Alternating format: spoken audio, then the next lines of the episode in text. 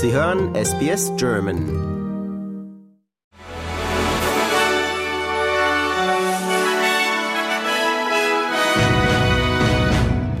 Sie hören den SBS German News Flash an diesem Mittwoch, den 1. November.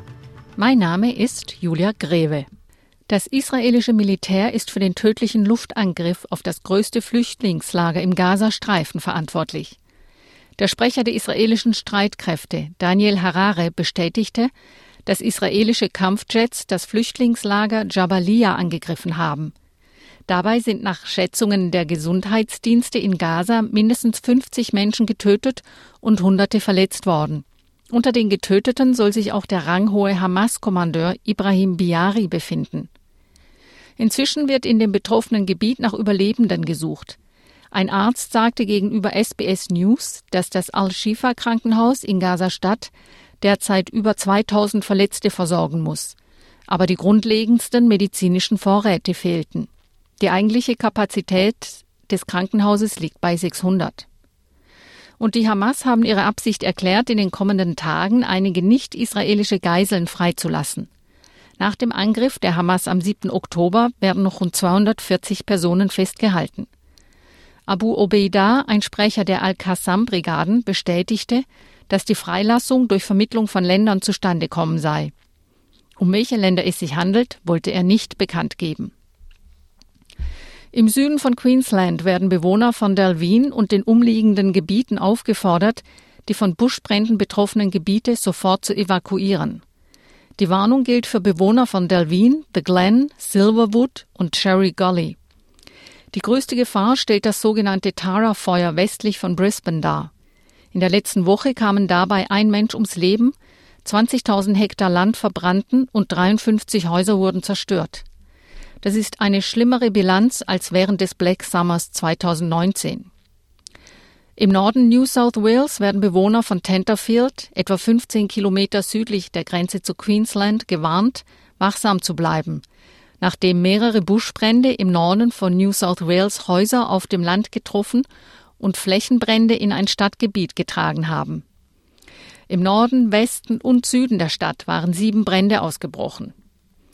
Die Brandwarnungen wurden heute Morgen aufgrund der sich entspannenden Bedingungen auf eine Watch-and-Act-Warnung herabgestuft. Die Feuerwehren sagen jedoch, dass immer noch eine ernste Gefahr besteht. Drei Feuerwehrleute, die nach dem Überschlag ihres Lastwagens in der Gemeinde Tenterfield im Krankenhaus lagen, sind inzwischen wieder entlassen worden.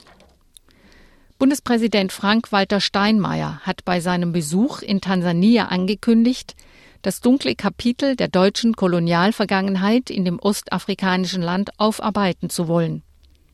Deutschland und Tansania wollen ihre als gut bezeichneten Beziehungen weiter ausbauen. Das haben Steinmeier und die tansanische Präsidentin Samia Suluhu Hassan vereinbart. Hassan hat vor zwei Jahren den autokratisch regierenden John Magufuli abgelöst und seither die Bürgerrechte gestärkt.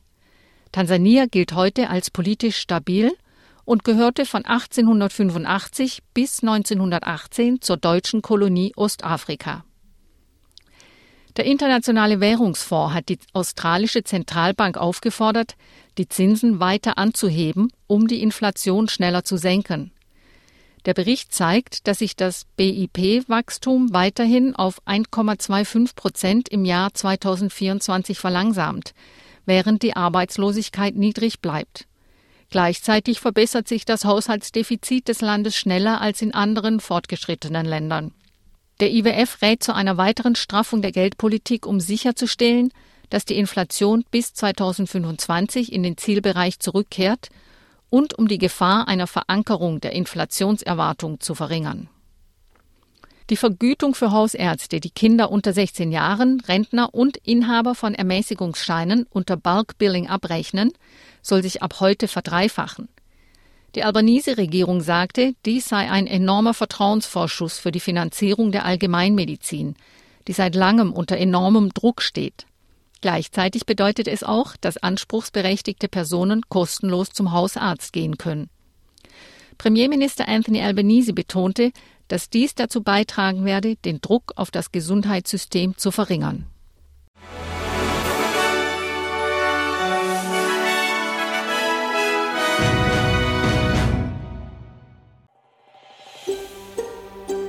Lust auf weitere Interviews und Geschichten?